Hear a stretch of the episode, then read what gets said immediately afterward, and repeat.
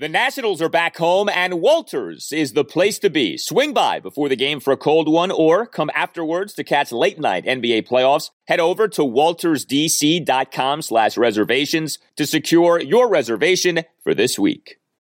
We're driven by the search for better. But when it comes to hiring, the best way to search for a candidate isn't to search at all. Don't search, match with Indeed. Indeed is your matching and hiring platform with over 350 million global monthly visitors, according to Indeed data, and a matching engine that helps you find quality candidates fast.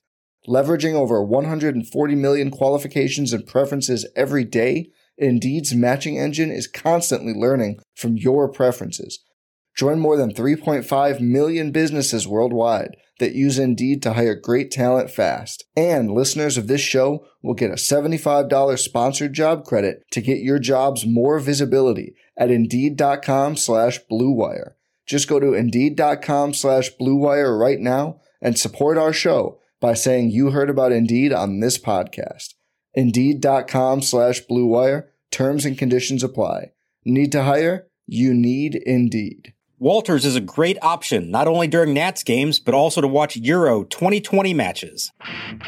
Fedde to the belt. Here's the pitch. Swinging a hard ground ball. It's short hop by Mercer niftily up into the midsection. The throw to first is in time for the out. A hot smash, and Mercer handles it very well at third. And Eric Fedde has tossed seven shutout innings. That's 20 consecutive scoreless innings for Eric Fedde, the best stretch of his career. Alonso well wide of the line the edge of the infield grass. Zimmerman doesn't mean anything behind him. Here's the 2 2 from Diaz to Gomes. Swung on line drive. Base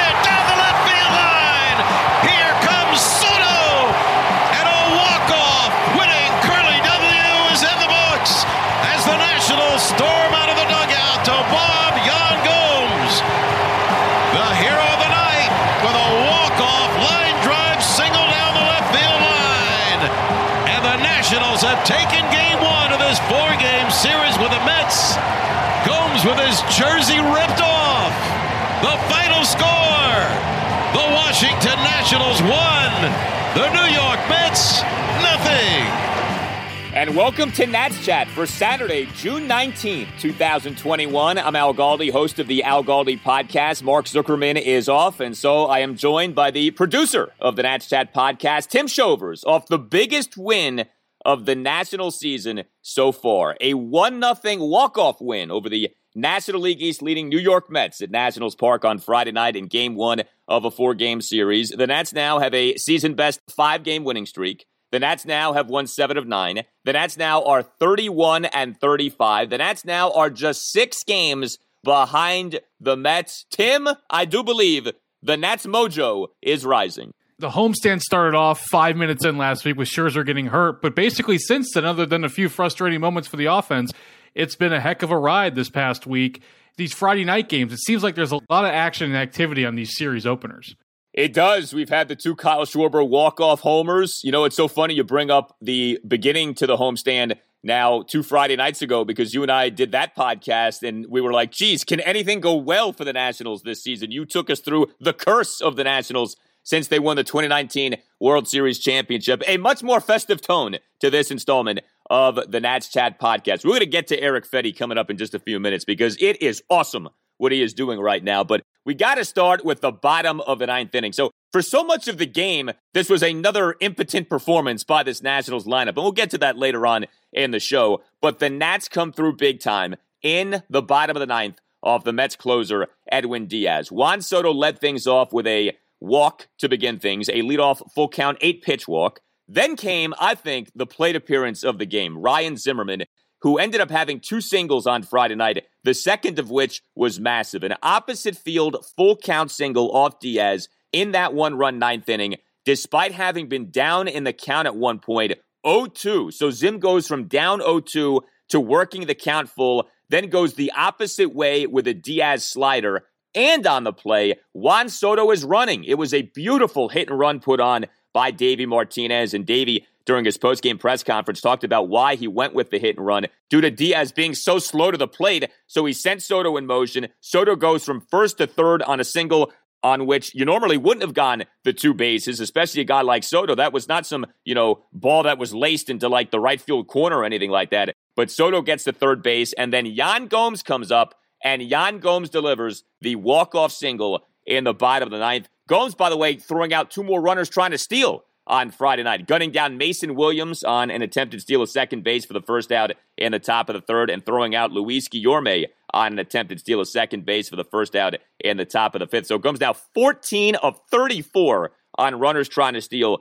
this season. The rally, though, in that bottom of the ninth, off the Nats having done basically nothing the whole game, a beautiful thing to see. Yeah, and, and you felt good vibes right away from Soto's walk that he drew, which on a full count, very close play. He and the home plate umpire kind of got into it sort of silently a little bit during that appearance. And you mentioned everything that went well for Zim and Gomes in the fifth spot. That's very far from ideal. Certainly, if you told me a few months ago that Gomes in the biggest game of the season would be hitting fifth, I would have said, uh, things aren't going so well. But you're right, Al. I mean, he is playing like a real veteran right now. I felt confident with him up to bat.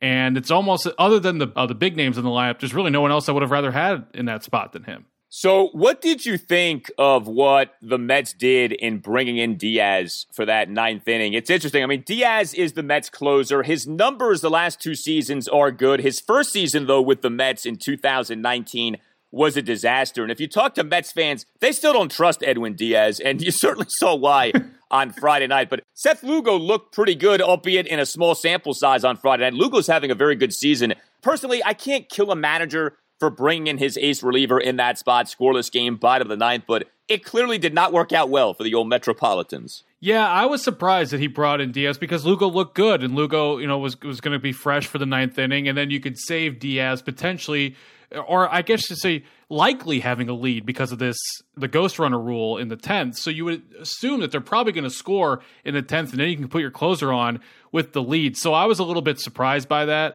as you said, it's kind of hard to kill a guy on that because I don't really know the Mets bullpen inside and out. Yeah, and ultimately, from a Mets perspective, you lost this game because you didn't score any runs. And speaking of that, Eric Fedde on Friday night. What a job again. Seven scoreless innings on six strikeouts versus two hits, both of which were singles, and four walks, one of which was intentional, on 100 pitches, 61 of which were strikes. Eric Fedde now has thrown 20 consecutive scoreless innings.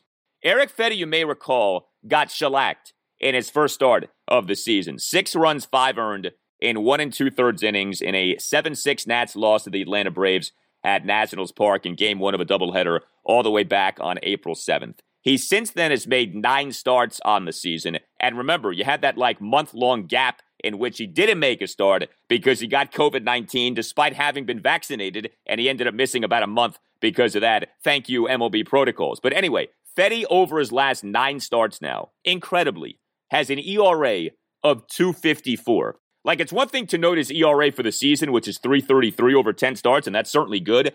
But the thing to me to highlight is the 254 ERA over his last nine starts, 20 consecutive scoreless innings now like I noted. It's one thing to do this against the Diamondbacks, but now you look at what Fedde's been doing here lately, his last outing coming against the best team in the National League this season in the San Francisco Giants. And a Giants team, by the way, that overall does have good offensive numbers. And now doing as he did Friday night against the first place New York Mets. Is it time, Tim? And I know you tweeted this out on our official Twitter handle for the Nats Chat podcast. Is it time to say that Eric Fedde is a good major league starting pitcher? I think it is, Al. I think we've seen enough, and I think the most important thing for Eric Fedde is to not face the Atlanta Braves. Those, are, those, yeah. are, those are his two worst starts of the season. Otherwise, he had a mediocre one against the Mets in April in New York. He had a so-so start against the Phillies in DC in May, but other than that, he has been lights out in his other performances. And against New York, I mean, at no point in time did I think the Mets were going to score a run tonight. He had complete control of the game, innings one through seven, all 100 pitches, except for that one jam that he then artfully worked his way out of. I look forward now to Eric Fedde starts. Not only is he pitching well, Al, but he's not five and dive. He's giving you six, he's giving you seven, he's pitching 90 plus outings. And there's not, I don't think you can ask too much more from him than that. ABB, anyone but the Braves for Eric Fedde, and you're in good shape this season. What I thought was really interesting about his outing on Friday night is he did put guys on base and he routinely put like the leadoff guy on base, if not the second guy batting in the inning on base, but was able to constantly escape unscathed. Eric Fedde tossed scoreless second and third innings despite issuing a leadoff walk in each inning. He tossed a scoreless top of the fourth despite giving up a one out single to Dominic Smith, uh, despite Smith having been down to the count at one point, by the way, 0 2. Fedde tossed a scoreless top of the fifth despite giving up a leadoff single to Luis Guillorme. Fedde tosses a scoreless top of the seventh despite issuing a leadoff five pitch walk of Dominic Smith. Walks usually doom pitchers, and that's actually been a key to the Nationals' incredible run of pitching success over these last, uh, what, I don't know, a week and a half uh, batch of games, whatever it is now. I mean, you go back to the four game split with the Giants, a three game sweep of the Pirates, and now this game win of the Mets, and that starting pitching and pitching overall lately has been outstanding.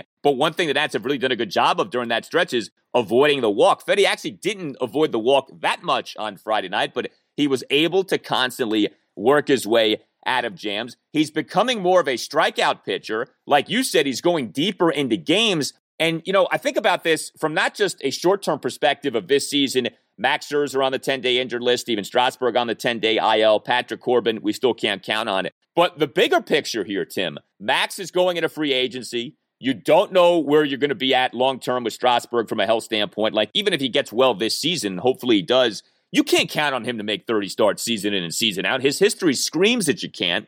We'll see what Corbin's season ends up being, but no one feels great right now about his situation.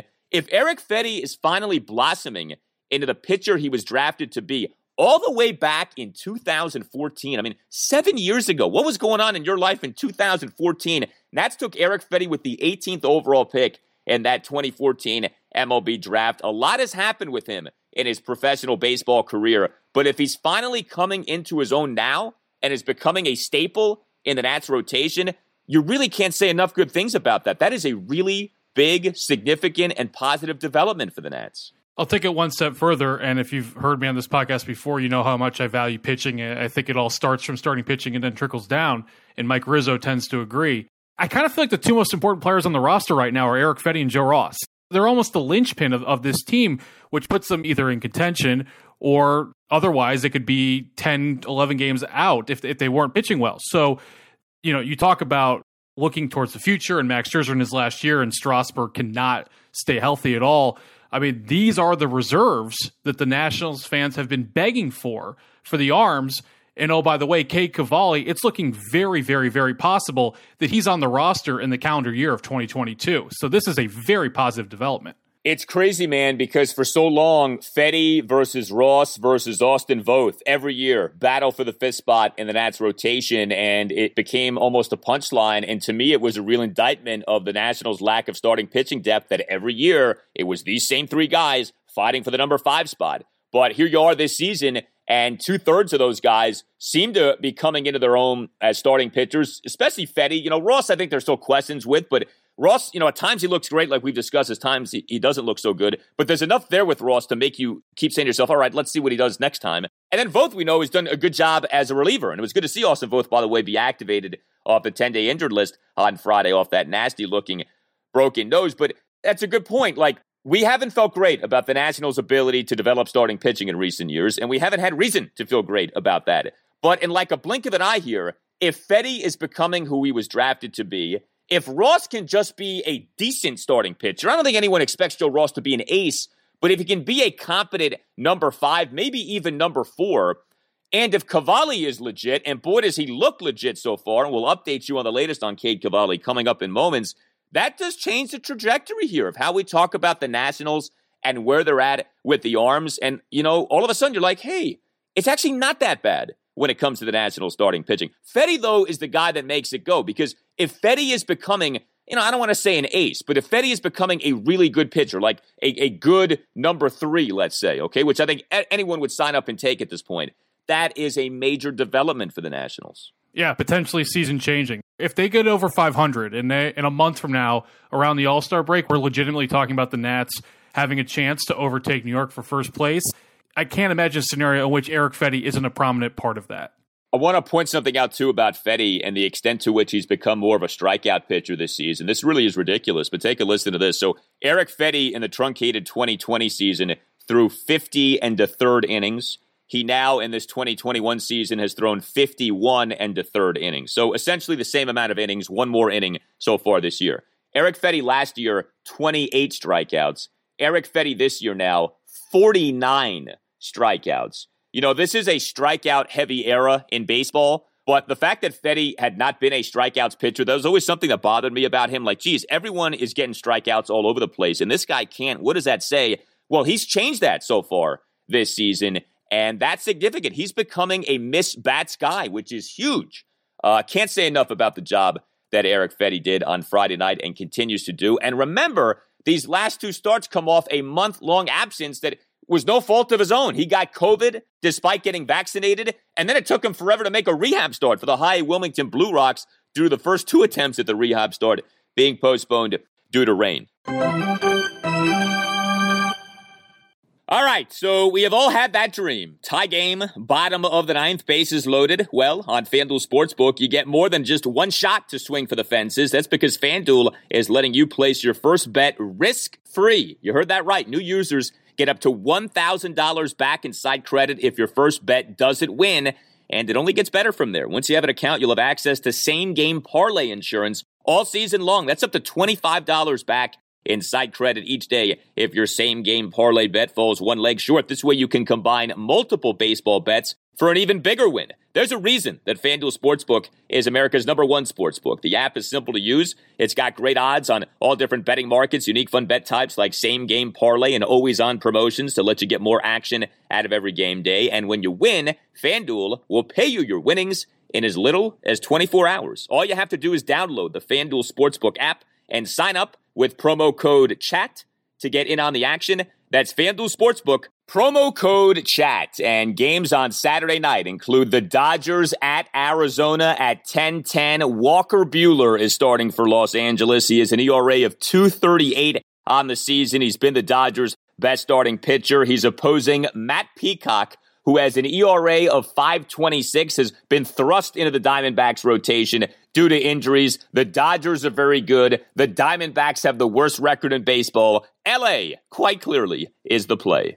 21 plus and present Colorado, Iowa, Illinois, Indiana, Michigan, New Jersey, Pennsylvania, Tennessee, or West Virginia. First on my real money wager, only for risk free bet. Refund issued as non withdrawable site. Credit that expires in seven days. Restrictions apply. See terms at sportsbook.fanduel.com. Gambling problem? Call 1 800 522 4700 in Colorado, 1 800 bets off in Iowa. 109 with it, Indiana, 100 270 7117 for confidential help in Michigan, 100 Gambler, New Jersey, Pennsylvania, Illinois, Virginia, Tennessee, 1 800 889 9789, or in West Virginia, visit www.1800gambler.net.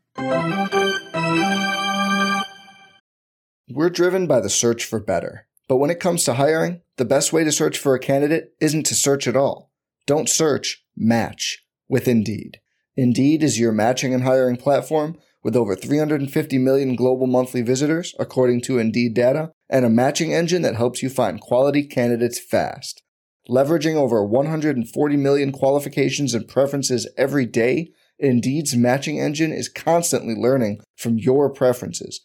Join more than 3.5 million businesses worldwide that use Indeed to hire great talent fast. And listeners of this show will get a $75 sponsored job credit to get your jobs more visibility at Indeed.com slash BlueWire. Just go to Indeed.com slash BlueWire right now and support our show by saying you heard about Indeed on this podcast. Indeed.com slash BlueWire. Terms and conditions apply. Need to hire? You need Indeed. The Nats bullpen delivered too on Friday night. We should not lose sight of that. The Mets bullpen fell on its face in the form of Edwin Diaz. The Nats bullpen, though, did not. Kyle Finnegan, a perfect top of the eighth. Brad Hand, a perfect top of the ninth on six pitches. I asked you earlier if it's safe now to call Eric Fedde a good starting pitcher. Is it safe now to call Brad Hand a very good and reliable closer slash ace reliever for the Nationals? I think so. I comfortably say that he is someone you you want on the mound in the ninth inning. I thought he looked really good. He looked really in control. You felt confident that the Nats were going to come up and have a chance to walk it off in the ninth with him up there those bad outings that he had in New York and was it Wrigley in which he struggled as well right after that? That seems like a long time ago. It's been over a month and he's been really reliable since then. And I'll tell you what, Al, we were wondering if Eric Fedde is good. Kyle Finnegan, I don't think I'm ready to use the G word, but I like what I'm seeing out of Kyle Finnegan stepping up for Daniel Hudson. Now I look forward to Daniel Hudson resuming that role, but I think he's done an admirable job uh, since Hudson went on the IL. I agree. Finnegan is someone, and I think this does speak to something that the Nats we thought had early in the season. We questioned a few weeks ago, and now we're kind of back to thinking is the case, and that is bullpen depth. That the Nats bullpen has done well despite Hudson being out, I think speaks to the Nationals having more bullpen depth than at any point in recent memory. I mean, it, you know, it's not just been that the Nationals have had bad bullpens and that Mike Rizzo has constantly had to make these in season trades for bullpen fortification. It's also that it's always been like, I don't know, maybe two guys you liked or three guys you liked, but you never felt great about all of them. And I don't know that you feel great about everyone in this Nationals bullpen this season, but you feel good about more than a few. And the fact that Hudson's been out here for a decent chunk of time at this point and the Nationals bullpen is surging, I think speaks to that depth, you know, with guys like Finnegan and McGowan and, you know, Suero. And we've seen Sam Clay be better lately and Tanner Rainey has been better lately, and Hand has been so much better lately. You know, going back to Hand, his ERA now for the season is down to 286. That's an acceptable ERA for sure for your back end of the bullpen guy. And if you take out those few clunkers he had, the ERA obviously is even better. So very good to see Brad Hand doing as he's doing. And that was some top of the ninth, a perfect inning on six pitches, five of which were strikes. I mean, that's about as efficient as you can be. So a lot to like with this Nationals win on Friday night. We should, though, point out up until the bottom of the ninth, the offense was again atrocious. Okay, I mean, it's, it's, uh, there are no two ways about it here. Nats for the game end up only scoring the one run finished with seven hits, all of which were singles. Nats worked three walks, went one for three with runners in scoring position. The Mets starter on Friday night was Joey Lucchesi, who, in case you're unfamiliar with him, came into the game with an ERA of 518 and an ERA plus of 75 over 33 innings this season.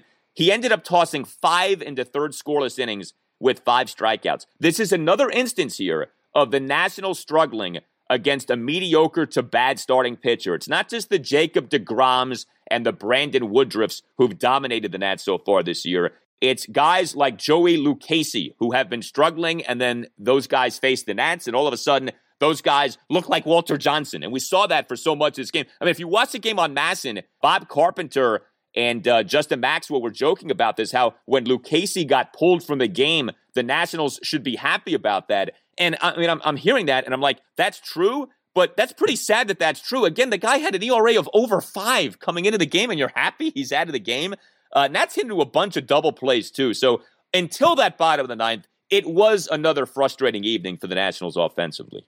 Yeah, I have nothing fresh to say on the offense. You and you and Mark cover it every day. I will say this, and you guys alluded to this last week, and I understand why it didn't happen against Pittsburgh because you throw in Starlin Castro leaving the team briefly and they've had to call up Luis Garcia, and it won't happen this weekend. They've got to find a way to give Turner a day off. He had another tough night at the plate. A lot of guys left on base. Hit into that double play with the bases loaded. That I think it was a five U three double play, and he was out by a significant margin. I know he's so valuable, and and there's a reason why they have him in there every day. But do you agree with me that it's just so clear that he could so use a day off? Maybe that Wednesday game and the uh, coming up next week against Philly somehow give him a day off here to breathe.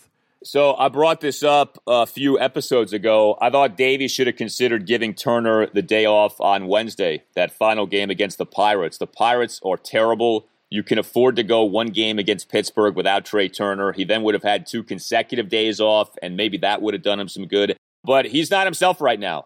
Maybe it's not fatigue. I mean, I, I, I don't know, but something is off with him. His numbers for the season have plummeted over the last few weeks. He's not hitting for any power whatsoever. You mentioned that double play on Friday night, a killer first pitch 5 3 double play with the bases loaded, one out, and the game scoreless in the bottom of the third. And yes, another instance of the Nationals failing with the bases loaded. You also had Ryan Zimmerman hitting into a very bad double play. I mean, Zim ends up being a hero because, again, that plate appearance by him in the bottom of the ninth was superb, but Zim grounded into a really bad 5 4 3 double play on a 3 1 pitch, by the way, with runners on first and second, one out, and the game scoreless in the bottom of the sixth inning. I mean, you know, we've gotten into the poor roster construction and the lack of depth on the position player side of things. I think that's a big reason for why Trea Turner isn't sitting. But if a day off is going to do him some good, then get him the day off. Because the truth is, right now, offensively, he's really not doing you that much good. He hasn't hit a homer in forever. He's hitting into double plays. He's not stealing bases. You know, some of that's circumstantial, but like, when's the last time Trea Turner stole a base? You know, he has zero stolen bases on this homestand, which is tracking toward being an 11 game homestand. Like, so the Trea Turner we know we have not seen on display here recently. He's a very important player for the Nationals. We know he's better than this. Got to get him back on track. It's worth saying this too with the Mets. They are an elite team this season when it comes to run prevention. So this is not a great matchup for this Nationals lineup. Mets came into the series number one in the majors in fielding independent pitching at 321. Fielding independent pitching FIP is an ERA like number that basically measures that which a pitcher truly controls. So strikeouts, walks, home runs allowed, hit by pitches, that kind of a thing. It takes out the variance of the batted ball. Mets number one in the majors in FIP coming into the series. And the Mets uh, entered this series as well, tied for third in the majors in defensive runs saved at plus 32. Nats fifth in the majors in defensive runs saved coming into the series. So two very good defensive teams on display at Nationals Park here uh, this weekend. But yeah, uh, Turner with the double play, Zim with the double play. Josh Harrison went over 3 in the game. How'd you like that Victor Robles bunt in, in the bottom of the eighth? That leadoff first pitch ground out of a bunt that I think was like a one hopper right to first base. Is that not like one of the worst bunts you'll ever see? Yeah, was he playing Pepper? I mean, well, I, I know. That, that, was rough, but uh, I like the ingenuity of it. I like when Robles does it, especially when he's struggling and try to switch it up, but it, it could not have gone worse. I do have to ask you about offense. To the other side, New York. Looking at this New York lineup tonight, zero guys had a three in front of their average. All of them well below 300. I know they have the pitching. They obviously have DeGrom and they have Stroman, and and you mentioned all the defensive metrics as to why they're in first place. But this team seems really beatable and gettable. Did you feel the same way after watching them tonight? Yeah. So the Mets have had a lot of injuries this season, but they've also had some real underperformance offensively. There's no question about that. I mean, Francisco Lindor, he's been better lately, but he's not done very well so far. Even with Trea Turner's recent struggles, if you do the compare and contrast of Turner versus Lindor this season, it's not even close. Uh, he's not had a very good season so far. Dominic Smith, who's a good hitter, has not had a very good season so far offensively. I do think the Mets, when they're right and healthy, have one of the deeper lineups in baseball, but we have not seen that so far this season. The Mets have had the success they've had on the back of run prevention, on the back of a very good defense, and on the back of a pitching staff that overall has been good. And of course, Jacob DeGrom has been great. But that is the thing about this series, and that is encouraging with this series. The Mets are not throwing DeGrom in this series. The Mets also aren't throwing Marcus Stroman in this series. The only starting pitcher who's having a very good season, who the Nats are slated to face in this series, is Taijuan Walker, and that's not until the Sunday game. So you're catching the Mets in a really good spot here from a standpoint of you're missing the Mets' top two starting pitchers. And, you know, the Mets, like the rest of the teams in this National League East, they don't scare you. Like, there are things to respect about the Mets, but they don't frighten you. The division really has been underwhelming in that way. This division is there for the taking. And maybe, just maybe, the Nats can do that. I mean, it's going to be hard with the state of this offense, but if the pitching continues to be as it's been recently, if the defense continues to be as it's been stunningly throughout this season, I don't see why the Nats can't at least make a legitimate charge at winning the National League East. I'm right there with you because I, I look at the Mets and I, I see a team that's got a lot of holes. I was very encouraged kind of watching him up close and personal tonight. There's also in New York a saying, same old Mets. There is a dark cloud that perpetually hovers over the Metropolitans, and inevitably something goes wrong, very wrong for the Mets over the course of a season. So if you believe in the karmic juju in a negative way, that is working against the Mets and potentially in favor of the Nationals this season. Some roster moves by the Nats on Friday. They did put Andrew Stevenson on the 10 day injured list, retroactive to June 17th with an oblique strain. So that's notable. We haven't seen much of Stevenson lately. Now we have a better idea as to why. The Nats, as mentioned, did reinstate Austin Voth from the 10 day injured list. He'd been on that since June 8th, uh, retroactively June 7th, due to that nasty fractured nose that was suffered in that 12 6 loss at the Phillies on June 6th on that uh, hit by pitch. Remember, he got hit in the face and on the batting helmet by that pitch from Vince Velasquez on an attempted bunt. And uh, the Nats did option Ryne Harper to AAA Rochester. Now, it's notable uh, Luis Garcia remains on the roster for now. It sounds like that could change as the weekend goes on because the Nats are lacking in backup uh, outfielders at this point, and they sort of have an abundance now of backup infielders. So I would not be stunned if Yadiel Hernandez is called up uh, some point soon here, but something to keep in mind with where the Nats are from a roster perspective. So we have another doubleheader on Saturday. This is becoming a uh, weekly tradition here for the Nationals in the 2021 season. Game one, 105. Game two, 605. The Nats two starting pitchers on Saturday, Jon Lester and Joe Ross. And each guy is coming off a really good outing, you know, relatively speaking. Nats pitching has been so good here lately. We last saw Lester in the 3 2 win over Pittsburgh at Nationals Park on Monday night. Two runs in five into third innings, with which, with where Lester is at at this point in his career, you take. And then Joe Ross, like we always say, sometimes great, sometimes bad, sometimes great and bad in the same outing, but never better this season or in his career, I think, than he was in his last start. Last Sunday afternoon, the 5 0 win over the Giants at Nationals Park. Eight scoreless innings on nine strikeouts. I mean, on the one hand, I don't think anyone would be stunned if either guy struggled on Saturday, but Tim, on the other hand, with the way the Nats are going right now and you know, the Mets, like you just outlined, don't frighten you offensively. No reason why Lester and Ross can't be good again on Saturday. What was the phrase you used last week? Joe Ross, spin the wheel, make the deal. What was it you said? Yes. Yeah, spin the wheel, make the deal with Joe Ross. Yeah, he's coming off his career best outing. I'm really intrigued to watch him go up tomorrow. And obviously, Lester, this feels like kind of a perfect spot for Jon Lester. You know, the crafty veteran. He stepped up when he had to go on three days rest. It just kind of feels like they're going to need him to eat up innings, even in a seven inning scenario. And I'm looking forward to him sort of in this role. And you talked about the outfielders. I can see Yadiel Hernandez getting called up tomorrow as, as the 27th man, especially now that Jeffrey Rodriguez is still on the roster. So they have their built in long man for the doubleheader. Yeah, that certainly makes sense. Uh, it's uh, it's crazy how these things go. Look, the Nationals have not been a great team so far this season. To me, the big question with the Nats this season has been are the Nats a good team that got off to a bad start, or are the Nats just a bad team, or at the very least, a mediocre team? Well, this series, as we said going into it, is going to tell us a lot. Keep in mind, too, after this series, the Nats schedule is quite difficult uh, over the course of the remainder of the pre All Star break portion of the Nats season. You have a four game series at the Miami Marlins coming up June 24th through June 27th. But beyond that, a lot of good teams on the schedule uh, Phillies, Mets, Rays, Dodgers, Padres, Giants. So we're going to find out between now and the All Star break are the Nats legit? Are they true player players in this season? A very good start, though, to this big four game series on Friday night. Now, also on Friday night, the double A debut of the Nationals' top prospect uh, one of the top pitching prospects in baseball right now, Cade Cavalli, Double A Harrisburg, six innings, two runs allowed. So two runs in six innings for Cade Cavalli for the Double A Harrisburg Senators. He gave up three hits, issued four walks, did record six strikeouts. Look, with Cavalli, I think there's a chance we see him at the major league level this season. Now, he's got to earn it, obviously but he was so good for the high A Wilmington Blue Rocks. 177 ERA, 0.885 whip, 71 strikeouts versus 12 walks over seven starts, 40 and two thirds innings. We know how these things go with prospects. I know you mentioned Cavalli for 2022. I'm not saying it's definitely going to happen in 2021, but are you with me from a standpoint of we could see Cade Cavalli in 2021? Al, let me lay out for you a scenario that I, that I have in my head as to how and why we would see Cavalli in September of 2021, and let me know if you're with me on this one. Let's say it's September, the Nats are in the hunt, you're the ownership group of the Washington Nationals, and you're, let's remove all the tragedy of, involved in the pandemic.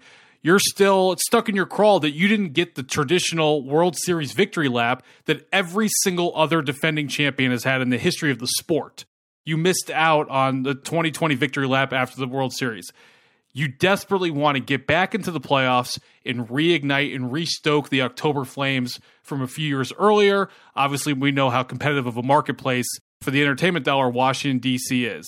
If I'm the ownership group and Cavalli's carving up, whether it's in Rochester or Harrisburg, and they got a shot to make the playoffs and they got two weeks to go, and you think he can be an Andrew Miller out of the pen, or you think he can be someone you could start for six innings, that seems pretty intriguing to me. 100%. 100%. I've said it. I will continue to say it. Top prospects always come up sooner than people think. So, whatever you think the timeline is, expedited. Cavalli is a top prospect for now. He's got to keep it up. Okay. No one's saying this is definite. But if he keeps it up, there's no reason we can't see him come September if the Nationals are in contention. You tell us what you think. See all these positive vibes off this great walk-off victory for the Nats on Friday night. You can tweet us at Nats underscore chat. You can email the podcast, Nats Chat Podcast at gmail.com. We do want to thank all of you who have written us in recent days. Uh, praising the interview we did with Bob Kendrick. Bob was awesome. That's a credit to Bob, that interview, not to us. Trust me on that. But uh, Bob Kendrick, having him on the most recent installment of the Nats Chat podcast. So the episode just prior to this one uh, was a real honor. Bob Kendrick is the president of the Negro Leagues Baseball Museum in Kansas City. We talked a ton about the Homestead Grays and Josh Gibson and obviously the rich baseball history when it comes to the Negro Leagues in Washington, D.C. You know, I know not everyone is into baseball history, but if you are, especially if you're into the history of baseball in the nation's capital, would highly encourage you to check out our chat with Bob Kendrick on the previous installment of the Nats Chat podcast. Also, uh, if you have the time, and this doesn't take too much time, if you would consider subscribing to the Nats Chat podcast and also uh, giving the pod a five star rating and just writing like a one sentence review.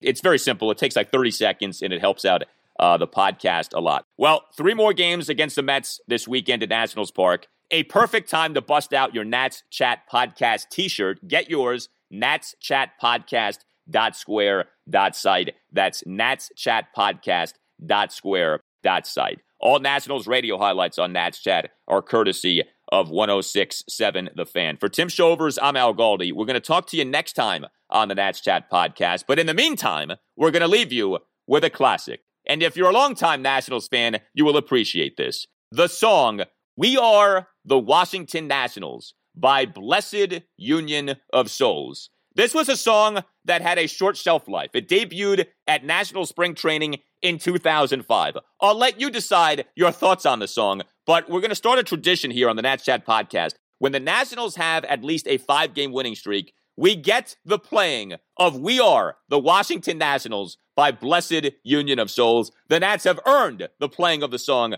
by way of the five game winning streak that was certified with the great 1 0 walk off win on Friday night. We'll talk to you next time on the Nats Chat podcast.